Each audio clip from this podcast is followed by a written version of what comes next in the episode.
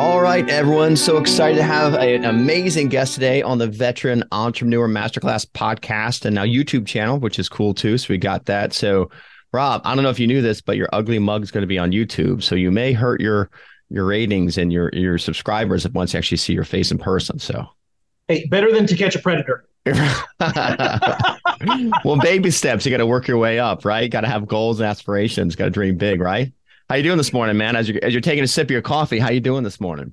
Really good, man. Thank you so much for uh, for having me. I'm I'm been looking forward to this just to uh, have the experience. So yeah, me too. Me me too. So you and I, I think we met on Facebook first, right? Because normally all my guests come from LinkedIn. You're a little bit different, but I will share that story. So actually, before I ramble on, why don't you tell me a little bit about yourself in your military career, which is still active, and then we'll kind of get into who you are, what you do, and how you work with other veteran entrepreneurs to help them just basically kick ass. So why don't you kind of brag about yourself for a minute, brother? Yeah, sure. Uh, could have been Facebook, LinkedIn, Grindr. You know, who knows? People meet each other in all kinds of strange ways. Yeah, I'm an Air Force reservist uh, in a combat operations unit uh, out of Riverside. I'm a master sergeant now, so an E7, the equivalent of a Navy chief. I've been in service for about 23 years, did five active, and then about six years ago, I made the plunge and became my own boss. Uh, after a, about a decade of technical writing, I decided that I wanted to do visibility slash PR, and um, I've been growing it ever since. I launched my own magazine called Shift Advanced Life Design, which has been going on for about six years. Also, currently, I just do media outreach, press releases, uh, business articles, and social media cultivation, and help people become business celebrities. Awesome. So that was a lot in 30 seconds. So you are still in the Air Force now, you said. So tell, tell me about how you kind of made that decision to still be in the reserves and be an entrepreneur at the same time. Yeah, so I, I uh, got out to go to grad school and moved to San Diego in about 02. And um, I really enjoyed the structure of the Air Force. I enjoyed um, the camaraderie and, of course, the uh, the luxury accommodations that they afford us uh, as opposed to the other peasants in the other branches. So I ended up uh, looking up reserve units and I joined in 05 and I was a senior airman. The, the cool thing about the reserves is that you get a lot more flexibility and it's really good for entrepreneurs because you can kind of work your schedule around what you're going to do. You get partial retirement, you get health care for like 90 bucks a, a month and like dental for like 11. And then you get a paycheck, you can take on assignments. You know, I did a six monther in Qatar a couple years ago. I have no complaints, man. The reserves has been amazing. It's different for everybody, though.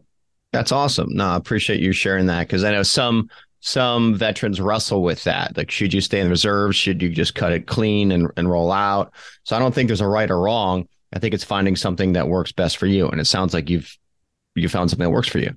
Yeah, it's it's uh it's a whole different animal. And the biggest thing to remember is that you have a lot more flexibility over your career in the sense that when you join a reserve unit, you're dedicated to that unit. You just do your regular, you know, if you're a traditional reservist and there's a couple of iterations, you do your one week in a month and two weeks in the summer, and then you can pick and choose assignments as you wish. You can take on volunteer assignments all, all day long. Uh, they're they're always uh, available.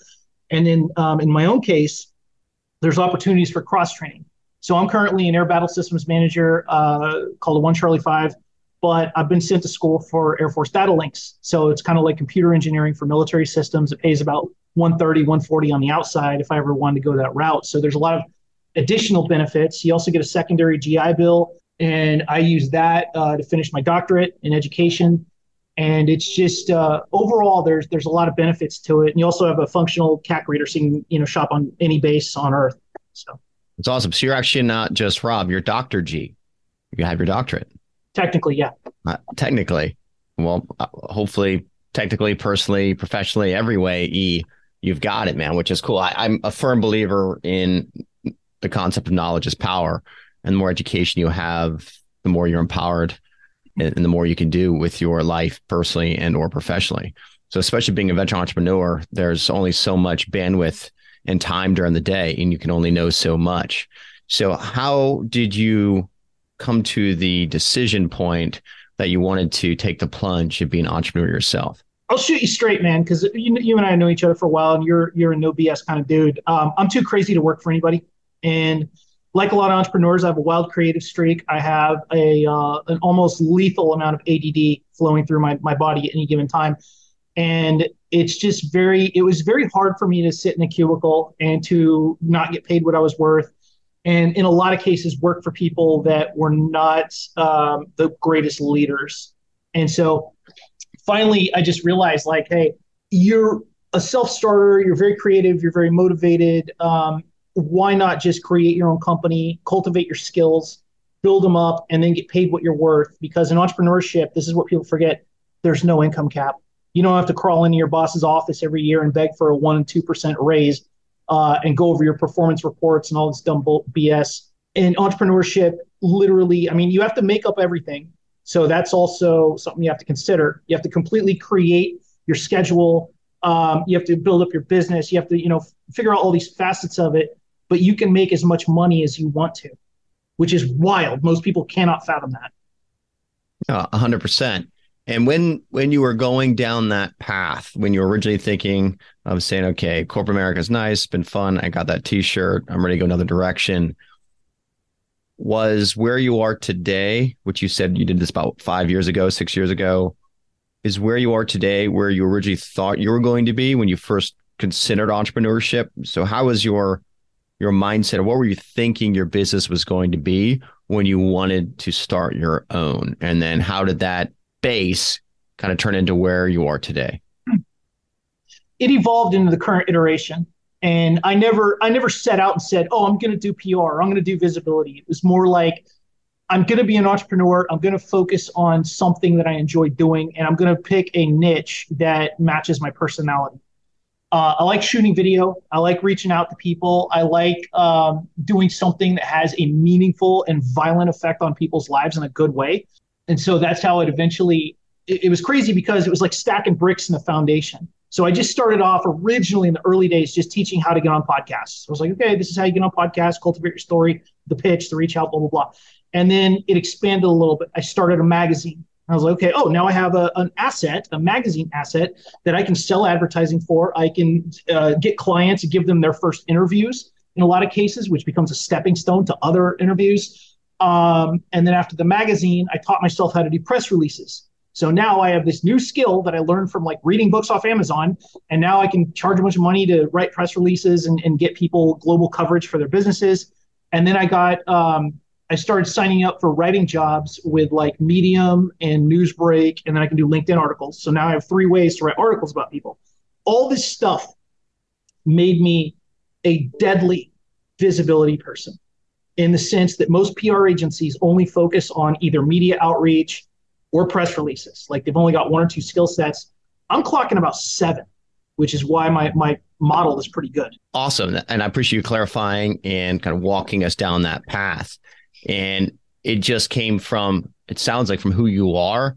Okay, I want to do this, but oh, here's something that can help with that. And here's something. So it's not settling, correct? You have a natural tendency for self improvement, self growth, so you can provide a better product not only for yourself but for your paying clients. That's what I'm feeling when I hear you speak.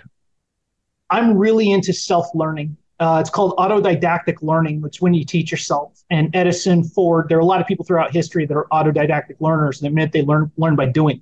I failed out of high school and I failed out of two colleges, and because of my ADD, I almost failed out of my Air Force Tech School. And when I was in my 20s, I realized my learning style was a lot more hands on. I realized that I learned better if I could draw diagrams and use colors and shapes. And once I isolated that in my late 20s, I started realizing wait, there are better ways to learn things than just sitting in a classroom. And that works for a lot of people, and that's cool, but I'm not a lot of people. So, with using self learning, I isolated like 16 different speed learning techniques. My last book I wrote was on speed learning.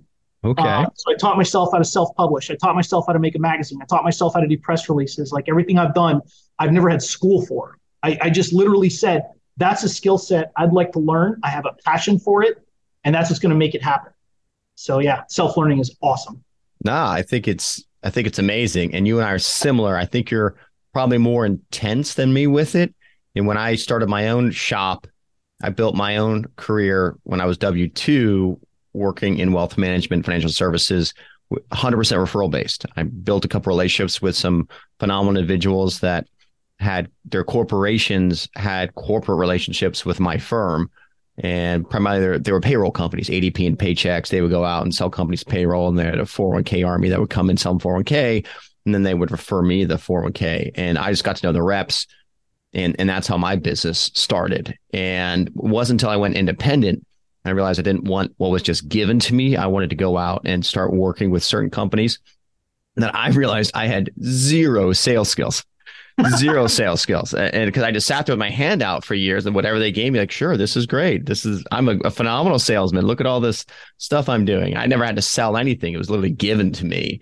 And then I had a huge moment of humble pie where I professionally and personally, I blew couple hundred thousand dollars that I had saved in real estate, liquidated some real estate in Vegas when I started my shop to have some capital, invested that in marketing.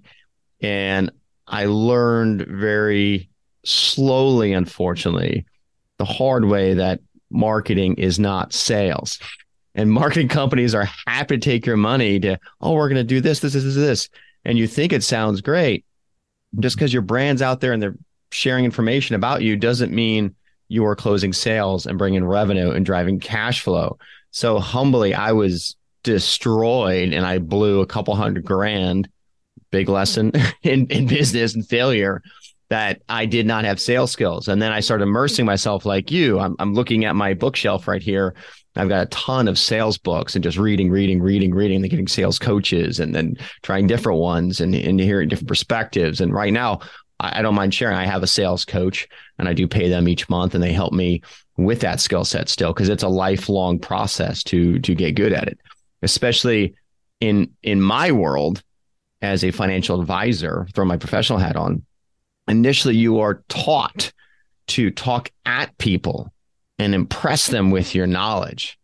So if I wanted you as a client, I would say, Rob, oh, do you know blah, blah, blah, blah, and I would just start spewing jargon at you to wow you with how smart I am to hopefully win you over. Like, wow, this guy's smart. I, I want him to manage my money, him or her to manage my money. And then I realized that is the worst thing you can do in sales is just sit there and talk at someone versus having a genuine curious conversation with someone. So when you just shared about your mindset and what you do and you found a gap and you realize you have a skill gap and you need to close that skill gap and you're willing to do it yourself and you have the mental aptitude and skill set to learn. You know how to learn. You've taught yourself that's what I think. One thing about college, and you can tell me if you agree. I don't care where the hell you go. The purpose of college is to teach you how to teach yourself to learn. So if you can get that done at community college or an Ivy League school or this or that, once you know how to learn, you can teach yourself anything and have any skill set to do anything you want anywhere in the one at any any time. So that's what I think about education. So a bit of a pontification kind of going back and forth, but looking at building a skill set. If you're an entrepreneur, there will be skill sets that you have, skill sets that you're lacking. The sooner you can recognize a skill set that you're lacking, the sooner then you realize you either hire someone that has that skill set to help you if you've got the capital and the cash flow to do it, or you have to learn yourself. Right. So I'm sorry, I'm kind of just taking over a little bit and chatting. This is your podcast, but this is good because you're triggering me and it shows that we're similar in nature. So as we're chatting, what thoughts are going through your mind? So first of all, thank you for that. That was brilliant. And you just touched on a couple things that people we're going to give some really good lessons today. So the first thing that I would I would emphasize for entrepreneurs because they have to ask themselves, is it worth investing time to learn this? And should I bring in an expert? Because that's that's always the weighted question. Okay. And then the, the secondary question is is education or experience more important? You and I are both veterans, and we both know the you know, the old adage of junior officers that come fresh out of college, zero experience, trying to tell a chief what to do, you know, and trying to trying to, you know, something they read in a textbook that they think is going to make the boat run better, you know, for Navy Navy stuff. I find that it's that both are valuable in their own way. It is good to be educated. It is good to have some sort of formal formal education system so that you know how to write properly, so you know how to compose thought, you know to critically um, uh, analyze things, you know, uh, fact check things, verify stuff like that. That's what college is good for. You know, I'm not the brightest dude, even with a PhD. I'm not the brightest dude out there, but I can research like a savage, and that's that's what I feel the greatest thing a, a PhD program did for me. And plus, unbelievable amounts of persistence. So when you're going back and you're thinking, okay, let's say there, you know, there's there's 20 skills an entrepreneur can learn, but at the end of the day, they only need to know three or four of them. They need to know the things they can do that are in their zone of genius that you know naturally flows. They need to know the things that will save them time, but they also need to know when something is over their head or it's going to take an inordinate amount of time that they can task out. Like you said, hire an expert. For example, I don't need to know coding. I don't need to update my website all the time. I can hire somebody really, really smart for not a lot of money to get the job done very, very quickly, where I don't have to read coding books and practice and all the stuff. Um, press releases naturally synth with, synth, synthesized with me because I write a lot. And all I had to do was learn a little bit of formatting. I got that online. I got about seven books off Amazon just to get better at it. I read one today. Um, and that was something I like doing. I like doing press releases genuinely because it, it lets me tell stories. Certain skills should be learned, and certain ones should be should be hired out to experts for sure. Um, and it just you got to ask yourself, okay, what's the time cost benefit of this? Can I hire someone as a force multiplier for this skill? Can I teach this skill to somebody and just take it off my plate? With that point, I think one key factor for any entrepreneur especially a new entrepreneur, is cash flow. Yeah. Right. So if you don't have the cash flow to bring in a sales coach and pay them a thousand bucks a month, but you've got 20 bucks to buy a book on Amazon and read it and reread it and maybe then email the author and hey what about this and what about that and and connect with them on LinkedIn and start following them and then seeing what they post and so throw cash flow into that decision tree that you just mentioned? So you're completely right because there's there's think of it as a ladder. At the bottom of the ladder is self-learning, DIY, autodidactic. That means YouTube videos, it means Google Books, it means like, you know, freeware, stuff you can access on the internet, whatever, for self-learning. Uh, maybe you have some experts in your network that'll let you pick their brain. Uh, and then in the middle of the ladder is done with you where you can you can join a, a group, a mastermind, uh, you know, some type of of uh, collaboration, group Zoom call from some expert, and then at the top of that ladder, the more pricier stuff is the plan where somebody's doing some stuff for you, like a custom plan, uh, especially in the sales realm.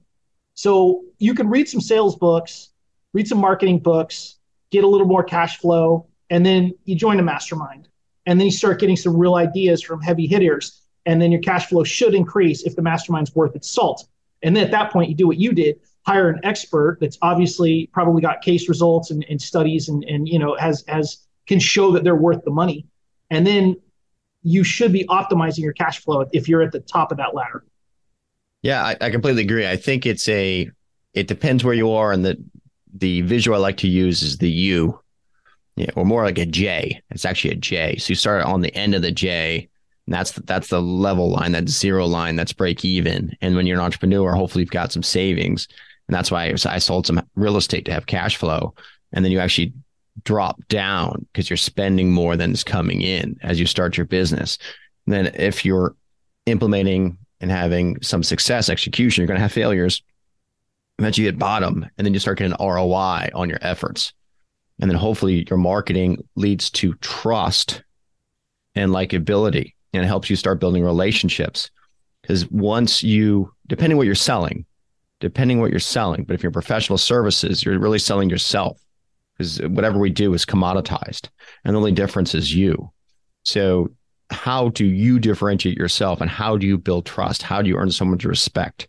Because at the end of the day, in my world, in our world, as a financial advisor, and we're dealing with you have a million dollars. Let's say you got a million dollars. Like, why would you ever trust someone like me to manage it for you? So you have to have that feeling of trust and likability. And I, I throw a respect in there, especially the, being a veteran. That's a huge thing for me because I'm incredibly loyal. So I kind of look for that. And, and I, as I build, I, I, was having a conversation. Sorry, I, epiphany kind of shot in my mind. I was chatting with one of the veterans in our group, the Veteran Entrepreneur Masterclass, which I want you to come to. I know you're busy, but I still want you to come to it one day. Sure. And he and I were chatting, and I was talking about my business and my clients. And I, I love my clients my clients are effing awesome. They're just good people. One or two get my nerves once in a while, but most are phenomenal, good people. And that's just any relationship. And my, my one buddy I was chatting with him, very successful attorney, and just made partner in his firm, which is great. And he's like, I don't like my clients.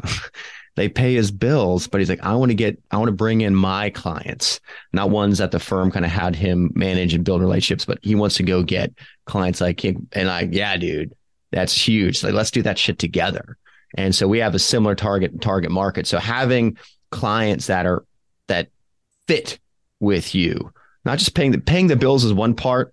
You know, ultimately, yes, you need cash flow, and sometimes you'll take something. I, my my analogy I like to use, and I'm going to ask your thoughts on this when you're first starting out, you got to get something in, some cash flow. And I, my analogy I use, I use goldfish, I use salmon, and I then there's whales. So get some little goldfish in just to tide you over to go out fishing, right? And you go out fishing, throw some salmon in the boat, catch some salmon, a little bit bigger, a little more meat to them. They'll tide you over longer. So when you go out whale hunting or whale fishing, as if hunting, as whale hunting, you go hunting for whales, You've got the salmon to sustain you. So it's kind of a different different tiers. You know, you get once you get that certain level of sustainability, which in that J, which is coming out of the break even point, you're coming up, you can eat a little bit better and and you can you can have a little, little bit of a lifestyle. You can maybe get rid of that 10 year old car and get a new car or go from the one bedroom rented apartment to buying a condo, a two bedroom condo somewhere. So what are your kind of thoughts on that just as you're you're building your brand, your experience level, and your cash flow slowly comes up. You know, my analogy I use again, goldfish to salmon that sustain you as you go get whales. What are your thoughts on that? There are two things that get you. First of all, that's a brilliant analogy. You really got me thinking on some stuff today. Um, that's why we're here, dude. So there are two things that'll get you to climb that ladder fast. The first one is how strong is your brand? You know, how how strong is your is your brand perception? How good are your graphics? How good are your is your presentation to the world? And the second thing is results.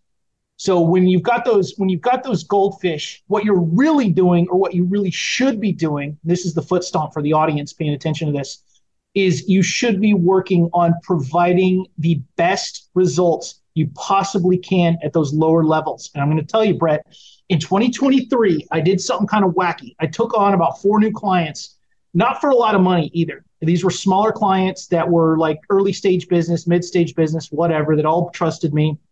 And I worked from probably 3 a.m. to 6 p.m. for about four or five days a week on just them for results.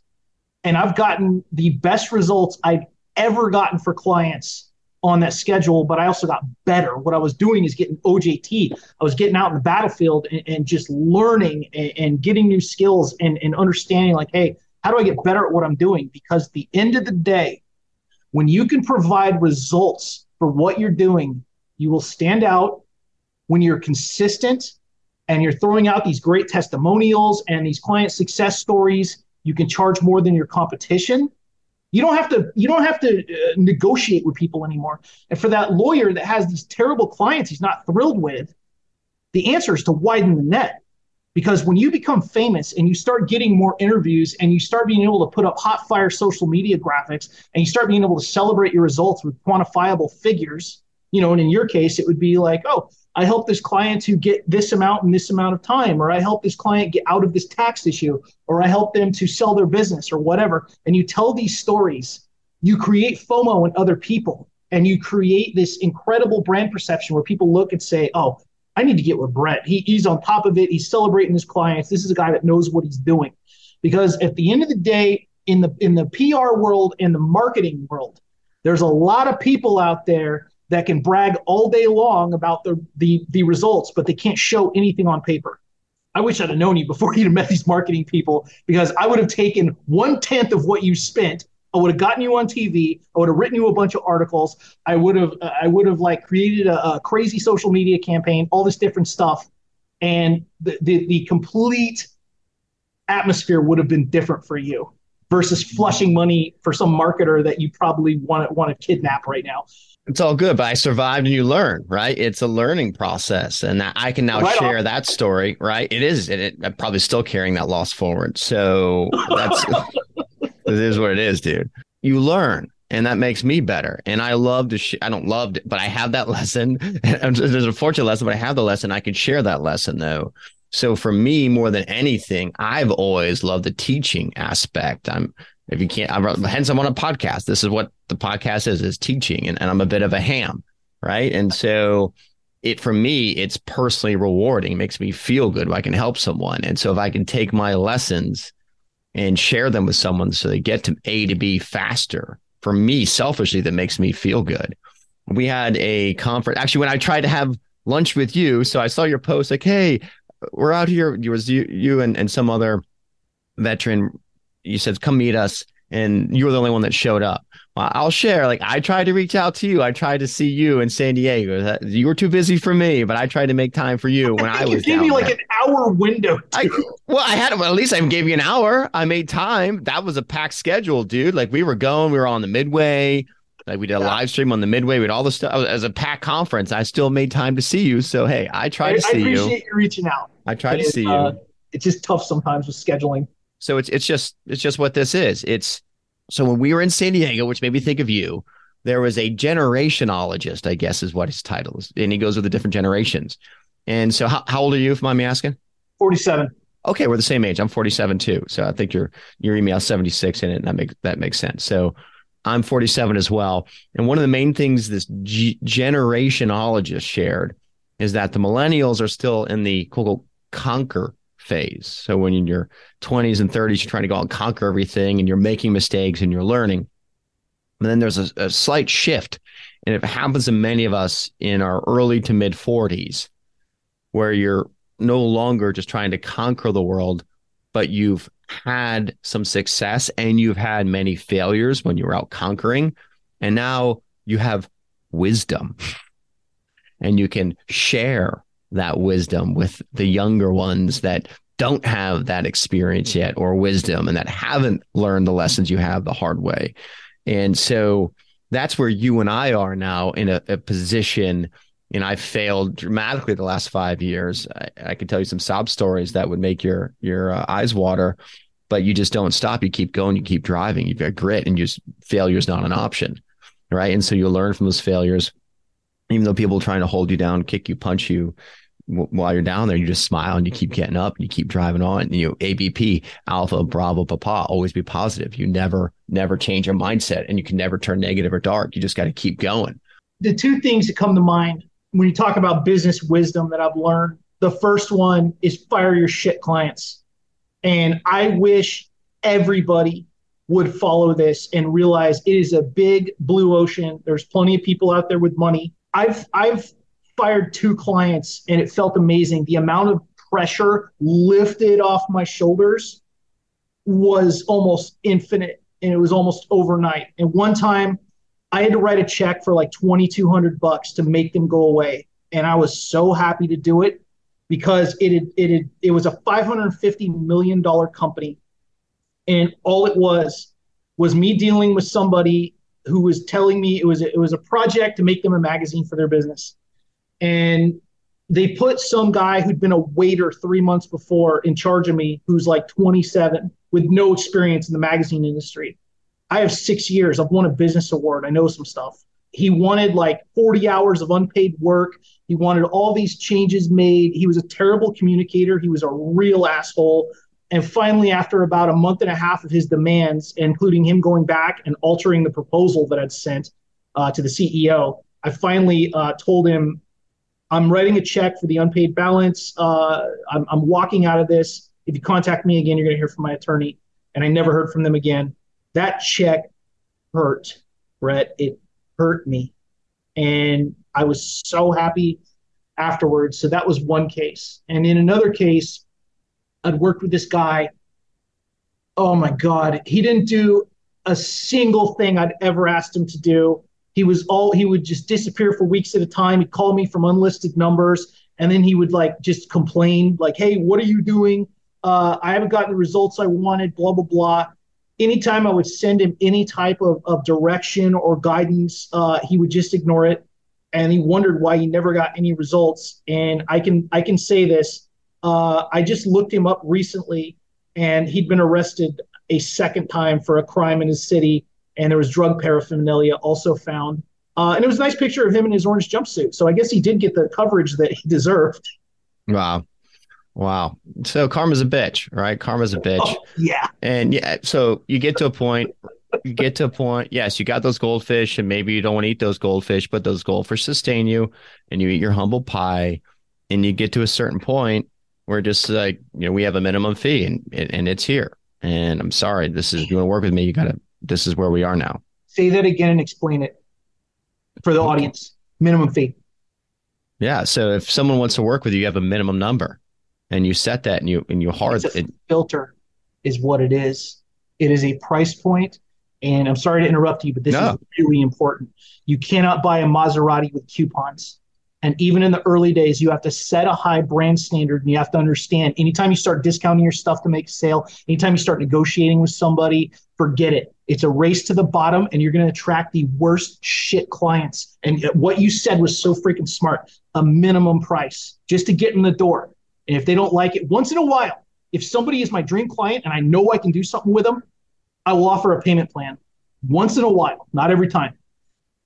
Yeah, with, with that, what I've learned because my my price point for our if I throw my professional hat for a second, not a plug, but just this is reality in business. So my my technician hat, where I am an expert and I will go up against anyone in the country, is as a 401k consultant. And so looking at a company's retirement plan to make sure the investments are top notch and the employees have good education, like that's where I thrive. And I do that stuff literally in my in my sleep and I love doing it. And so my fee is is quite high Eh, compared to a lot of my competition.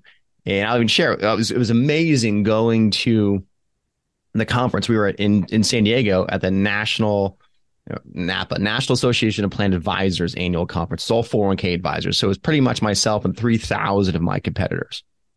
My top competitors go to this each year.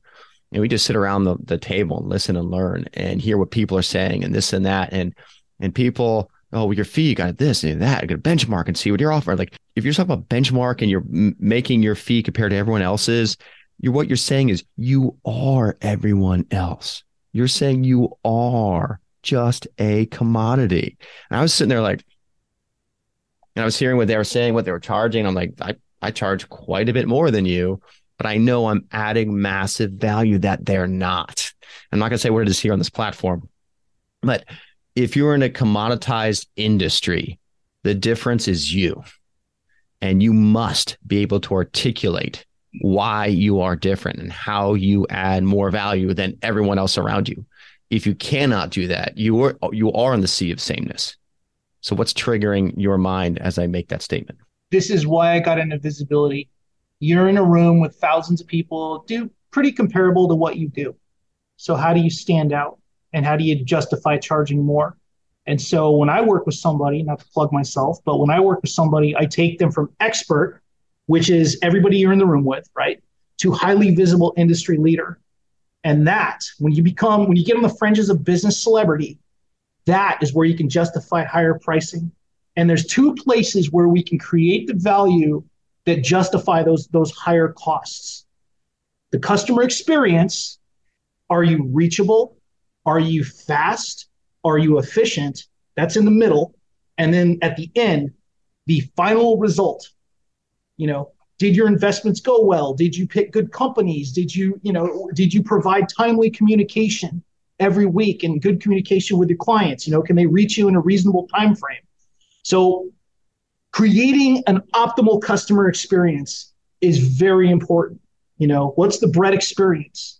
And then what's the Brett result? And everybody should ask themselves that. So, what's the Rob experience? Well, guess what? You're working with a friend, someone that doesn't throw jargon at you. He doesn't BS you and tell you, hey, you're going to be on Fox tomorrow if you can't do it. You know, what's the end result? Well, I can rack and stack and show every single, you know, result I've gotten for clients in 2023. It's pretty crazy by this point. If you're going to be better than other people, you need to have a unique value proposition that makes you stand out you need to be visible. You need to have interviews. You need to be creating content that is both advisory in nature and informative. And you also need to understand how to create content that is understandable by your audience. You are the leader. And I always say, teach your industry. when I'm when I'm working with a client or a professional, I'm like, what's a cool lesson you could put online that you could write a LinkedIn article about, that you can make a LinkedIn carousel, that you can do social media posts on, just digestible stuff. And then once a month, do what I call a demonstration of power, where you either take a person and make an example of them in a good way, or you teach a crazy lesson that only insiders in your industry know about. Um, demonstrations of power are very, very effective if you can capture them right visually and uh, and and get a result out of it. So like once in a while, I'll pick somebody out of Vetpreneur Tribe, you know, the Facebook group that you and I are in, sixteen thousand vets, um, and and they might not even know me, and I'll pitch them to every news station in their area. I'll do a complete breakdown of, hey, this is how I find all the media stations in your area. Uh, oh yeah, I wrote you out five pitches today. You might be on the news, blah blah blah, but this is how I did it step by step, and that's the demonstration of power of the experience of working with you. And everybody watching this this uh, interview, they can create their own demonstration of power showing the, the experience of working with you. So that's how. No, I think that's that's huge. And then, so I'll let you plug yourself for a little bit here, we're coming up on the forty-five minute mark already. What is a Vetpreneur Tribe, and and what does that do for you, and how has created that helped you in your business? So, Vetpreneur Tribe is owned by uh, U.S. Marine and combat vet Marshall Taryn, and it's a sixteen thousand member Facebook group that's got a bunch of support resources um, to help veterans, whether they're transitioning, whether they're getting into business, or whether they have existing businesses to get better. There's a kind of inner circle called the Warrior Council that's very affordable, 50 bucks a month. I, I pay and I'm a member, and every week I learn stuff from experts. Uh, it's a good way. It's like a, a formal mastermind that Marshall runs. Vetpreneur Tribe, I've been in it since it had 20 members. So I've been a member for a long time, and now I'm the official social media, media coordinator. So I create all the content for it, and I, I host discussions and interviews and stuff. But it's definitely been um, it's not my company but it's brought a ton of value into what i'm doing and i've, I've met a lot of great people through it and great experts. Um, as far as my own company shift advanced life design that's my magazine that in itself was a great experience because i got to interview top performers. Uh, i've interviewed delta force seal team 6 um, mike michalowicz i've interviewed sean kanan from cobra kai uh, all these different amazing people in business that are incredible performers. And I just, I, I, asked myself when I started it, and I said, what if Tim Ferriss made a magazine? Like, what would it really look like? And it's not a veteran magazine, it's a vet friendly magazine. Uh, the staff is all Air Force veterans, but it's it focuses more on people that really, really achieved at a high level, and then reverse engineering how. What are, what's their mindset? What's their you know what's their their uh, pattern in the day? What's their itinerary? What makes a guy like you see this here dale comstock who's in delta force was a mercenary for a couple of years who's on reality tv he's a professional bodybuilder and martial artist. Uh, what makes a guy like him able to be his own boss have multiple properties in multiple countries and live the life of his dreams? What is he doing differently that all of us you know aren't doing and that's why I love interviewing guys like him or Scott Oldford, who was a million dollars in debt by like 24 and got out of it. And now he's like one of the most famous business advisors there are, or Steve Sims. At the end of the day, Brett, it, it's, it's about finding these people and just saying, okay, what is your daily ritual like? Like, what are you doing to create the optimal results? And how can we emulate even a sliver of that talent to grow? And that's why I love Shift. That's why I named it Shift Advanced Life Design, because we can design our own lives. We can make our lives better by small steps, by looking at these people that are high achievers. And that's why I love having the magazine so I can get that message out there. No, man, you you and I are on the same path. So we're we kind of stumbled on it different ways. I thought Vet Tribe, Vetpreneur Tribe, excuse me, was yours because I I don't know um, anyone else. I guess you said a Marine founded it, which is cool. It's pretty fun. So I post in there. I, I post links, and I'm going to post your own episode in there when it goes live too. So we're going to you know, snippets. You see me post there all the time, and you know I, I have we have the Veteran Entrepreneur Masterclass podcast, which is what this is, but we also have the group. And so I did a screenshot from our last Zoom group and you know about 20 or so veterans there. And i said hey if you guys are serious about business want to talk let me know. And one guy's like oh warrior council or i think it's War- warrior council is that what you guys call it this and that? I'm like no like it could be called that but it's, it's just a group. And he's like oh and, and there was a little bit of little bit of hey that's not us and you're not this and I'm like I, like i'm not trying to sell. Ours doesn't cost anything. I'm just letting people know i have it. You know, yeah. so I'm still learning the lay of the land of the group and I try and see what's what's there. You know, the one thing I do, I'll share for all the veteran entrepreneurs out there in all the different Facebook groups. And I, I try and follow about six or seven different veteran entrepreneur Facebook groups as well as LinkedIn. Is that stop pitching each other. so many people just come in, hey, I do this, and they just pitch each other and they think the room is all just potential customers and they're just going to buy because you're a veteran. And one guy today, I think I, I saw a post. He's like, hey, help me meet my goal. I got to do 15x. And I'm like, hey, dude, uh, I'm just be transparent with you. No one gives a shit about you and your goals. So there's a great analogy here. When I was a younger guy, I used to, if I liked a girl, I would give her my number and tell her to call me. Guess how many of them did? So if you show desperation and you show you're only out for yourself and you're not putting in any work or any value for anybody else, your sales are going to suck. And I, I wish more veterans would understand this. I'm a big fan. I'm going to go off on a very fast tangent. I'm a big fan of attraction marketing. And it means teaching my industry. It means showing the customer experience. It means I start talking shit like Ric Flair because I get out there and I say, this is what it's like working with Rob. This is th- these are my clients. These are screenshots of their results. Oh, hey, another client on TV. Here we go. Doug Barry looks pretty good on uh, you know, Good Morning South Carolina. And so attraction marketing is very, very real. I don't use ads. I don't cold pitch. I don't talk to strangers unless it's just to greet them. I've never had to like do any type of outbound stuff. I only do attraction marketing. It's all inbound and it brings in uh, a lot of strangers because I'm really clear in my messaging. And this is where that veteran, whoever it is, needs to start re rethinking his sales process, teach his industry, make some videos, like you said, get familiar, create that trust, right? If you see my stupid face six times in a day, obviously you're going to subconsciously start thinking, wow, maybe this guy actually knows what he's talking about. Well, a lot of it's dating advice, and let's say you're failing miserably there. So I just bust your chops, dude. Bust your chops. No, this is good. This has been good. And so I think a lot of veteran entrepreneurs could pick up a lot of knowledge from you. And so are you taking on new clients right now or talk about your own business? What's what's what do you see the future of your business next 12 months and uh, 36 months? Yeah, so what I'm doing um I'm I'm booking out clients about a month, month and a half in advance because what I'm realizing is that there's there's a lot more importance to strategy. And one thing I've really kicked ass at in 2023, industry magazines. Okay. So I create a database. I look up a client's industry. I create a database of all the specialized uh, reporters out there, all the blogs, all the industry magazines, and I send out pitches um, from my staff and we've gotten people placed in all kinds of magazines and it's really helped boost their business. Uh, in ted fox's case oh my god uh, he got he got in like two magazines plus my own magazine. He's got four magazines pending a tv interview pending. He's negotiating a deal with general motors to make parts for them.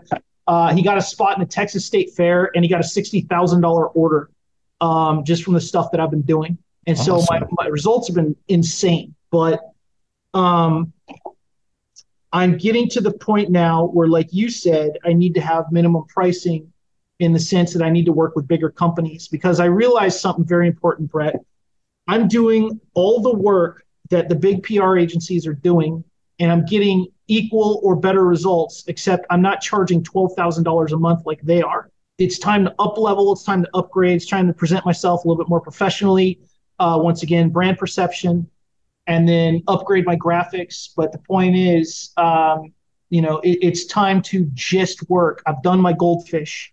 It's time to just work with really big salmon or really small whales. That's where I'm at right now. And, and I appreciate the fact that you you said that about minimum pricing. That's such a reminder, dude.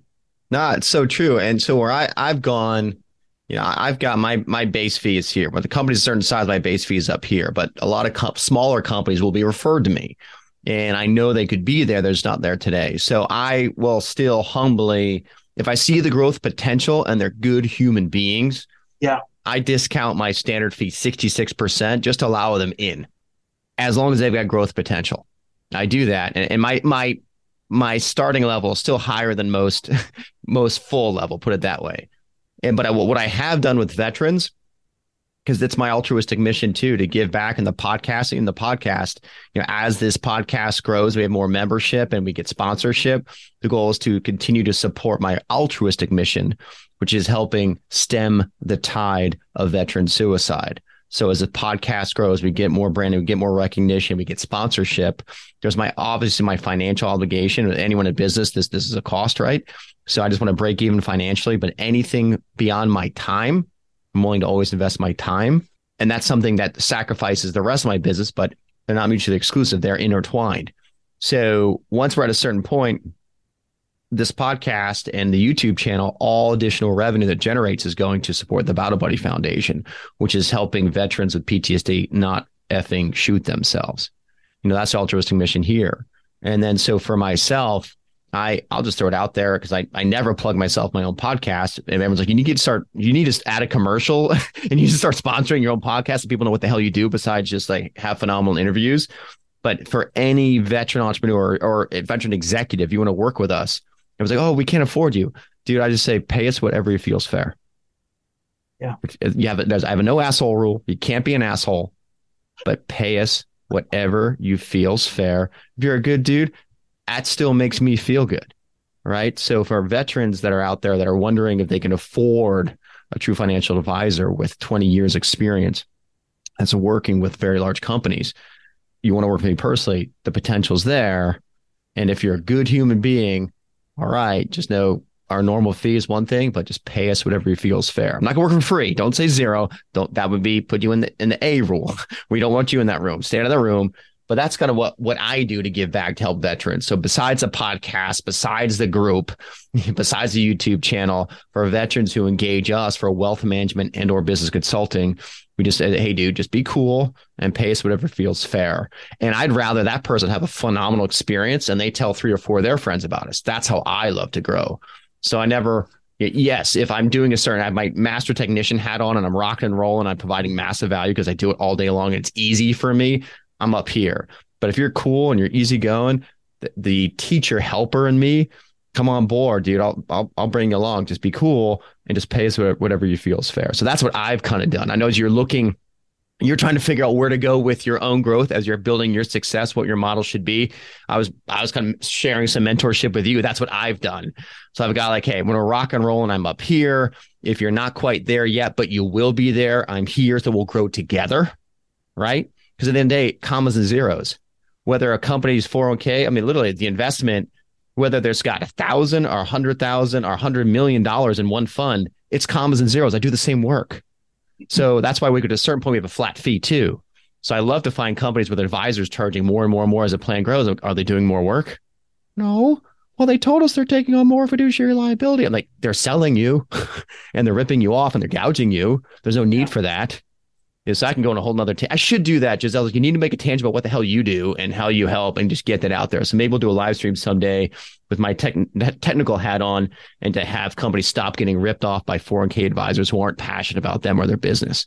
So I could do that too. But so you're triggering me. So this is a good episode. I think, yeah, and we've talked about doing some stuff together. I'll just say it for me in the podcast. I'm going to reach out to you. I'm going to engage you for uh, some help, a couple things I'm doing. I think you're an awesome dude.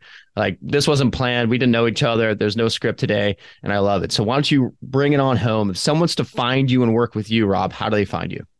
Yeah, uh, the fastest way is probably on Facebook. Just throw me a message. Uh, you can look up Rob the Warrior Strategist for my business page. I don't have a centralized website, um, or you can reach out to me at editor at shiftlifedesign.com. Um, if you want to read the magazine for free, it is shiftlifedesign.com. There's lots of great uh, interviews in there, lots of information. Um, shiftlifedesign.com. Shiftlifedesign.com. And they can, is there like contact me there? They can reach you just by going there? Yeah, yeah. There's there's direct contact, but just you know, you can Google me. I'm I'm like four pages of Google. I've been interviewed a lot, so there's there's a bunch of ways to reach me. But uh, I offer free 15 minute consults and I'm not going to try and sell you anything. If you reach out to me, it's just more to you know figure out what you need, and if I have some free resources, I'll offer those too. Same way as you, man. I, I like. I, I realize that I have a lot of power, both paid and unpaid, and a lot of resources, and I can you know when I get on a call with somebody, I, I look at their need and pain point versus my zone of genius, and then if it meshes, negotiate price. That's how that's how I do sales calls it's. Yeah, I think it's smart, man. So anyone wants to reach out again, do you have a do you have a phone number you th- throw out there ever, or just just an email is the best way to reach you, or the or through the Shift magazine? Uh, finding me on Facebook. Best Find way. you on Facebook. Yeah, okay, so Robert, say Robert Garcia or Rob the Warrior Strategist. Rob the Warrior Strategist on Facebook. So this has been a phenomenal episode. I, what I think would be great, another six months, have you back, kind of see where you are, see where I am, and just kind of take take a version two of this. How, how does that sound? Yeah, that sounds awesome, dude. Thank you. Awesome, man. And then any other, just anything else st- still in the top of your mind before we shut it down? Any kind of parting advice for any veteran entrepreneurs that you think you uh, would like to share? I just want to say, don't try and don't try and do everything at the beginning in the sense that invest in both the external skills and the internal. You and I talked about the external, which is like uh, you know writing copy and website stuff and and whatever skills, but internal mindset also important. Learning how to get rid of a poverty mindset, learning how to be more uh, mentally tough, things like that. You know, get a personal development coach, get somebody that can really help you with the soft skills as well, the internals. I think that's great feedback, and I've got them right. They're in they're in our group, right? Which probably in your group too. So all my group, I've told them to go in the Vetpreneur tribe, and so so when I post and tag people, I I want to tag my group in your group too. So we've got coaches, we've got everything. So if you're a veteran entrepreneur and you want to be supported, and you're open to also supporting, you reach out to myself as well. I'm Brett at SWE90.com. That's Brett, short for Strategic Wealth Endeavor 90.com. And if you're a veteran entrepreneur, you're a good human being, you want to support and you want to help be support 10 in your business, reach out to. This has been a phenomenal episode, Rob. I love it. Let's get together in six months. How's that sound? Thanks, Brett. That sounds All right, great. brother. Love you. Out. See you.